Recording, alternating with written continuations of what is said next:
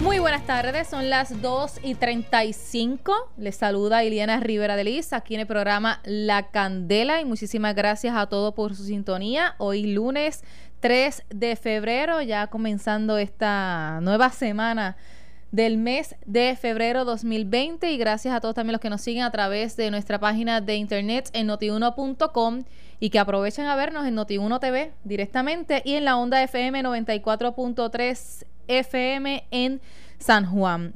Vamos a estar hablando sobre este comité que creó la gobernadora, el Consejo Asesor, que va a estar eh, trabajando sobre los fondos federales relacionados a vivienda. Pues para esto, eh, la primera ejecutiva designó a la jefa de Fiscalía Federal, ex jefa de Fiscalía Federal, Rosa Emilia Rodríguez, y también al ex juez federal, José Fuste, así también como a otros funcionarios que van a formar parte de este comité creado que supervisará y asesorará sobre el manejo de fondos del programa de subvención en bloque para desarrollo comunitario, conocidos como los CDBG. Eh, según la gobernadora, el comité tendrá a cargo adoptar un plan integral que agilizará el acceso tanto a los fondos federales del programa regular CDBG como a los programas del Fondo de Recuperación. Esto se da eh, en momentos en que también se hace eh, la designación de, un funcionario federal para Puerto Rico como enlace de estas ayudas que están llegando a la isla tras los huracanes Irma eh, y María y ahora también relacionados pues a las ayudas que pudieran estar llegando por los sismos que se han estado reportando en la zona sur y por los fondos federales que se esperan para poder ayudar en el proceso de recuperación de Puerto Rico. Eh, tengo en línea telefónica al senador eh, popular José Luis Dalmau para hablar de esto y también de otros temas que, que le competen a él dentro del Partido Popular Democrático. Saludos, senador. Buenas tardes. Hola, senador, ¿nos escucha? Hola.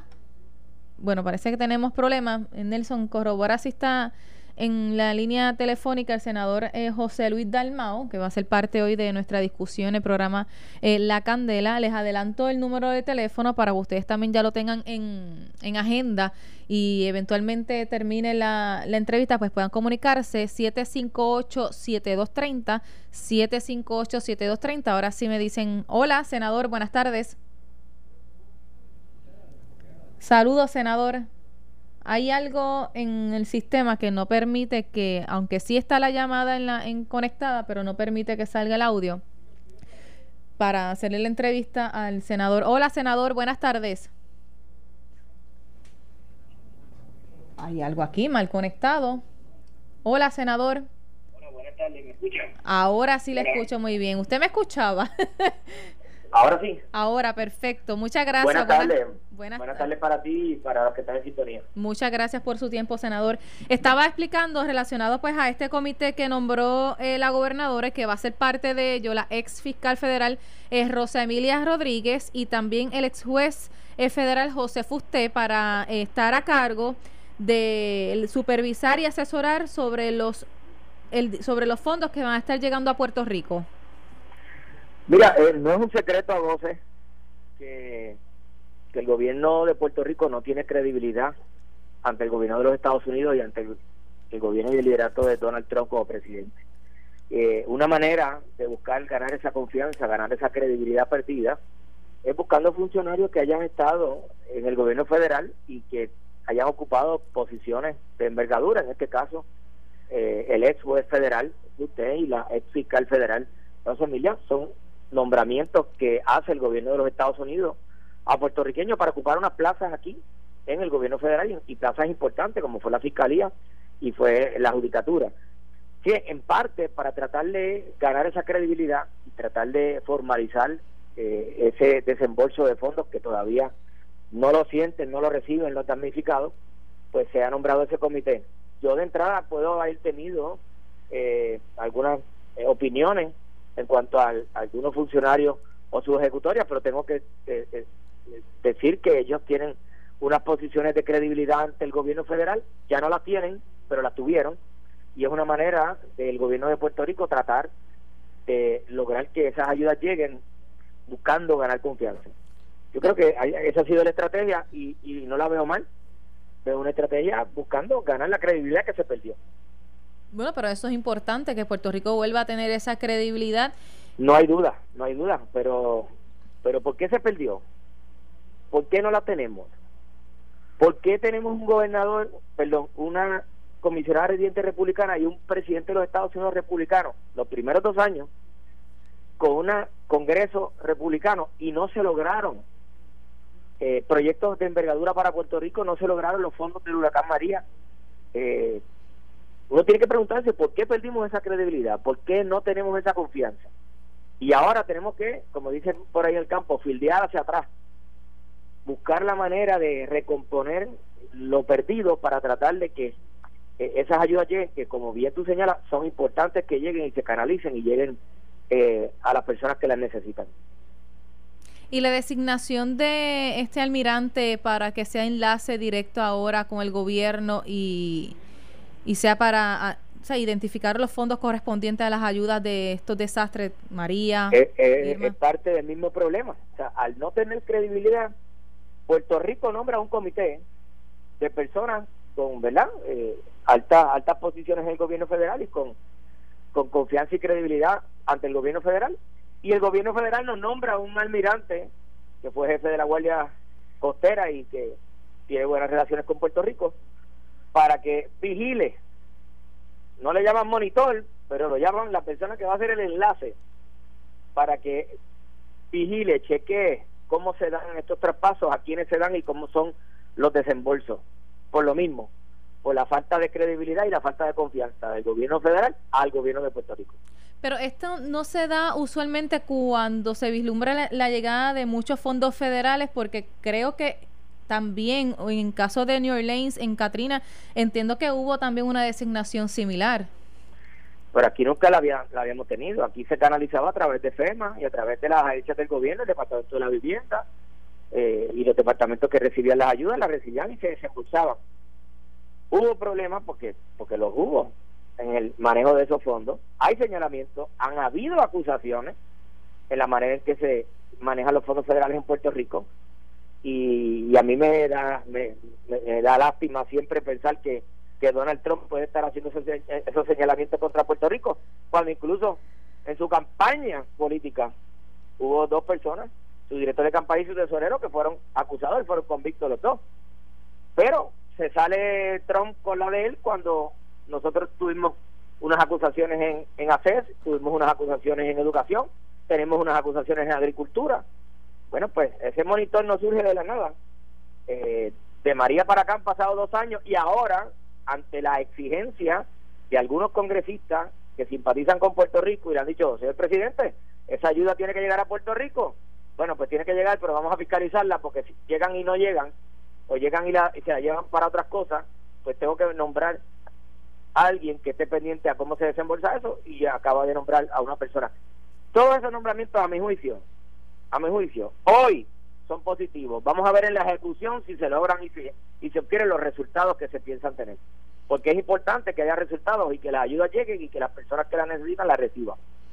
¿Usted vislumbra que con este tipo de nombramiento eh, se alargue el proceso de la llegada de esos fondos y que se convierta en uno más burocrático? Yo me gustaría decirte que no. Porque dicen lo contrario, que esto va a ayudar porque tendrá una persona más directa. A mí me gustaría que la ayuda llegue y que llegue directo y que llegue rápido. Te puedo señalar un ejemplo que no tiene que ver directamente con vivienda ni con.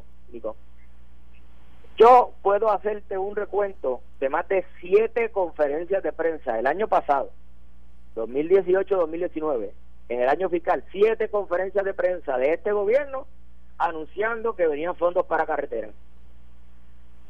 Y desde el área de Peñuela hasta Cabo Rojo, uno no puede ni siquiera ver los rótulos de las salidas porque la vegetación y la falta de mantenimiento de autoridad de carretera en toda esa área azul, que es la carretera que lleva a los turistas al oeste, está abandonada. Y muchas carreteras en el distrito de Humacao están abandonadas, principalmente el área de los campos. Y uno dice, bueno, pero sí, siete conferencias de prensa o fue la misma asignación y la anunciaron siete veces. En una anunciaron 600 millones, en otra 700 millones, en otra 2 mil millones. Y no se han visto las mejoras en los pueblos que, que de verdad lo necesitan, como son los pueblos del área este de Puerto Rico y los del área suroeste. Que ahora mismo, a causa de los temblores, hasta algunos de los puentes han tenido que cerrarlos y algunos han tenido que empezar un proceso de demolición porque no se pueden utilizar. Y eso es un costo eh, millonario y que debe ser atendido con parte de la ayuda que llegó. Pero hace dos años se anunciaron esas ayudas y al día de hoy muchas de ellas no se han recibido o no se ha visto acción. Pues eso fue falta de confianza, falta de credibilidad. Bueno, ya estaremos al pendiente si estos funcionarios eh, canalizan de manera más rápido eh, las, las peticiones, porque una también... Yo confío en que así sea. Uno de los reclamos que han hecho, en este caso, pues los alcaldes, es que los procesos son tan burocráticos y la petición de información y el papeleo que tienen que estar llenando en un caso, ejemplo, eh, como FEMA, es bastante y dilata los procesos y entonces es que eh, prácticamente llenan papeles, llenan papeles, que hubo un alcalde que salió molesto de una reunión que dijo, mira, yo no estoy para que me estén informando cómo está llenando papeles, queremos saber de qué manera se puede agilizar para que esa ayuda llegue a, a donde tiene que llegar. E, eso es cierto, pero en algunos de estos casos, en muchos de estos casos, se hace falta una documentación. No puede venir cualquiera a sentarse en una mesa y decir, yo necesito ayuda para mi casa. ¿Y cuál es tu casa? Ah, pues yo vivo en, la carretera tal kilómetro tal. ¿Y esa casa es tuya? No, no es mía, es de mi tía. Pues mira, esa persona no, no cualifica. Tiene que, la persona que cualifique o su representante legal autorizado, llevar la documentación. Y yo, yo sé muchos casos que los papeleos, ¿verdad? El papeleo es, eh, pero también sé de muchos casos que la persona llega ahí con, con su carpeta, con todos los papeles que requieren y en dos o tres semanas ya están llegándole las ayudas o están dándole la asignación. Y eso fue para María. este En ese sentido, en aquel momento, FEMA hizo unas oficinas regionales que, dicho sea de paso, tengo información extraoficial que esas oficinas van a ser cerradas el próximo mes, en un momento donde Puerto Rico necesita que continúen abiertas para las reclamaciones que se están haciendo de los edificios, de, las casas. Eh, tengo información extraoficial de que probablemente en un mes cierra las oficinas que están destacadas para trabajar las inspecciones en toda la isla.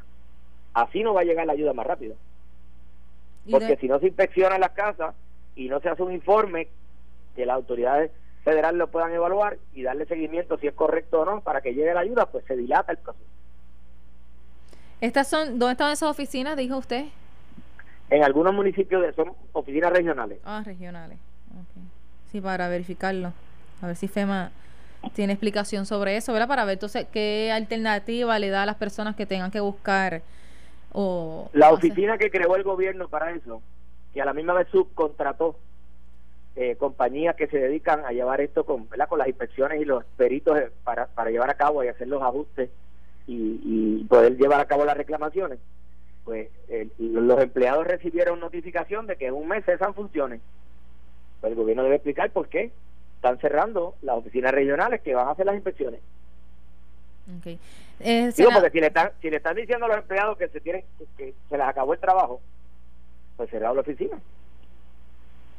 En cuanto a la situación ahora dentro del Partido Popular eh, Democrático, ¿ya usted está eh, tranquilo, ready y seguro para votar por Aníbal Acevedo Vila dentro de la papeleta como comisionado residente?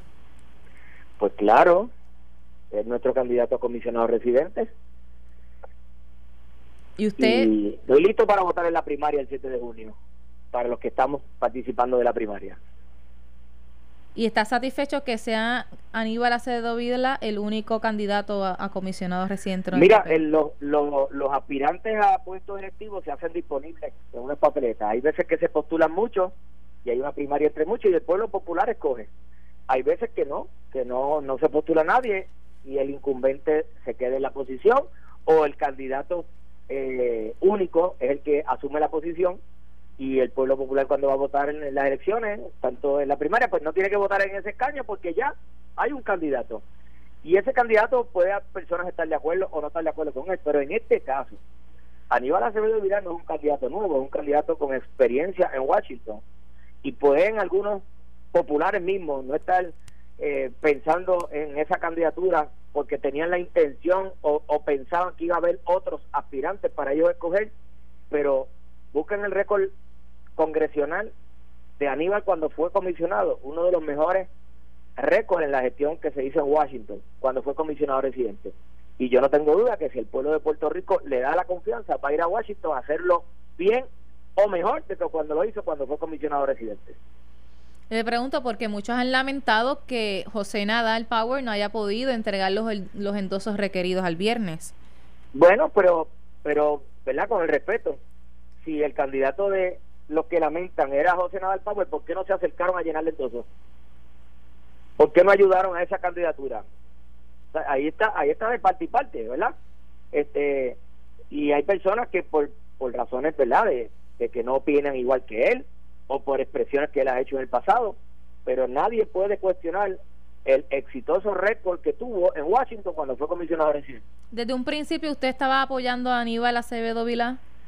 Yo no hice expresiones con ningún candidato porque tengo ¿verdad? la satisfacción, y lo digo con mucha humildad, que los candidatos a la gobernación, tanto los que están aspirando ahora como los que estaban aspirando y se retiraron, eh, unánime eh, apoyaron mi candidatura a senador por acumulación. Y de igual manera el compañero Nadal Power y Aníbal Acevedo Vilá y, habían apoyado mi candidatura en aquel momento que yo hice mi erradicación a, a senador por acumulación. Así que no he hecho expresiones eh, en contra o a favor de ninguno de mis compañeros, me he mantenido al margen porque recibí el endoso de todos ellos. Le pregunto claro, cuando llegue la primaria tengo que votar. Cuando llegue la primaria tengo que votar, pero no voy a hacer expresiones públicas eh, eh, a favor de una candidatura en particular cuando hay una primaria, porque yo también estoy participando de la primaria. Sí, le hago la pregunta porque como usted menciona que aquellos que lamentan que nada del Power entonces no haya obtenido los endosos, que porque entonces no le ayudaron, si usted entonces lo, lo ayudó a por lo menos ser parte de esos miles que pudo recoger. Cuando eh, el compañero José Nadal Power, que es mi compañero senador, anunció su candidatura a comisionado residente, me, me preguntó que si yo lo iba a apoyar y yo le dije que sí. Y era el único candidato del Partido Popular hasta ese momento que iba a aspirar. Posteriormente, en, ¿verdad? en situaciones donde él estaba haciendo unas cosas de campaña, también contó con mi ayuda y con mi apoyo. Luego surgieron otros candidatos y como yo también tengo primaria, yo no hice más ninguna expresión ni a favor ni en contra de ningún candidato. Ahora te voy a decir, todos los candidatos que han se han acercado a este servidor a pedirle ayuda para llenar endosos, a pedir ayuda para organizar sus campañas en los distritos. Yo los he atendido y les he dado mis mejores recomendaciones y en la medida que he podido ayudarlos, los he ayudado. En cuanto al tema de energía eléctrica, se dice que la legislatura tiene que eh, pasar juicio sobre los acuerdos, hacer cambios y enmiendas a las leyes que estén vigentes relacionados a, la Autoridad de Energía Eléctrica y las tarifas. Ahí el economista Ramón Cao pues hizo un estudio en un momento dado donde establece unos acuerdos según verdad él explica mejores que los que están dispuestos ahora mismo ante la jueza Taylor Swain y que implicaría aunque sí un aumento en la tarifa pero mucho más bajo de lo que se está proponiendo. Si fuese algo más bajo ustedes estarían de acuerdo con ese tipo de legislación Mira, creo que son como una docena de leyes que hay que enmendar para que esos acuerdos se puedan llevar a cabo. No sé si son 12 o 15 o 14 o 16, eh, leyes que hay que enmendar, esa es la información que nos ha llegado. Nosotros no hemos discutido, eh, ¿verdad?, en, el Pleno del Senado, sí lo discutió la mayoría parlamentaria con la gobernadora, pero, pero a nosotros no se nos brindó la información de cuáles son los detalles de las propuestas que se están llevando a cabo. Lo que, lo que sabemos salió en la prensa, no lo sabemos en el detalle. Yo, por, por mi país, lo digo siempre eh, como legislador, cosa que pueda beneficiar al pueblo de Puerto Rico cuenta con mi voto pero situaciones donde nosotros no tenemos la información, donde se toman unos acuerdos donde no nos dan participación, pues no podemos apoyarlos porque no, no desconocemos si van a ser buenos o no, porque no tenemos el detalle. Pero si hay un acuerdo que beneficie el, al pueblo de Puerto Rico, puede contar con mi voto. Bueno, gracias senador por su tiempo. Gracias, gracias, siempre la suerte. Muchas gracias, que, tenga buen, igual para usted. Son las 2 y 55, pero voy con... ¿Puedo coger unas llamadas, Nelson? Una nada más, 758-7230, 758-7230. Y qué bueno, Nelson, para que la gente pueda expresarse un momentito rapidito. Hola, buenas tardes. Buenas tardes, distinguida. Saludos. Saludos, habla el señor González. Usted sabe que la papeleta de del juez usted y la señora ¿cómo se llama la, la, señora? Rodríguez, Rosa Emilia eh, Rodríguez. Rosa Emilia Rodríguez, es una papeleta fenomenal. Me están gustando esas papeletas, también es poner en, en sitios clave, como hay también algunos coroneles de la Guardia Nacional. Me parece que eso le va a dar buena credibilidad a este país y los fondos van a llegar rapidito para bien del pueblo de Puerto Rico, que es lo más importante. Muchas gracias por darme la oportunidad. Gracias a usted por participar. Hola, hola buenas tardes. buenas tardes, ¿me escuchan? Sí. Sí, este, buenas tardes, Anónimo de San Germán. Adelante, Anónimo. Sí, este, en cuanto a lo que había dicho el senador sobre las personas que nombraron ahora para recuperación de Puerto Rico, entiendo que a pesar de que son nombramientos estratégicos, dada la experiencia de estas personas en gobierno federal, ya Puerto Rico ha tenido una historia un tanto amarga, por decirlo así, con este tipo de personas, o hay que tomar este, estos nombramientos con cautela. Añadido a eso, también en la encuesta que lanzó el medio Noti1 esta mañana para la comisaría residente, me equivoco o no, este, hay unos números que realmente son bien interesantes. Y es que a pesar de que Jennifer González está al frente, en la segunda opción está la candidata de Victoria Ciudadana, lo cual realmente es algo sorprendente. Y quisiera saber qué piensan los demás miembros de los partidos en Puerto Rico sobre estos resultados. Eso sería todo. Gracias. Vamos a estar pendientes al resultado del sondeo de Noti1, que de hecho pueden acceder, todavía está eh, está la participación en notiuno.com y ahí usted decide por cuál de esos candidatos a comisionados residentes eh, votar. Puede acceder ahora mismo a notiuno.com a nuestro sondeo.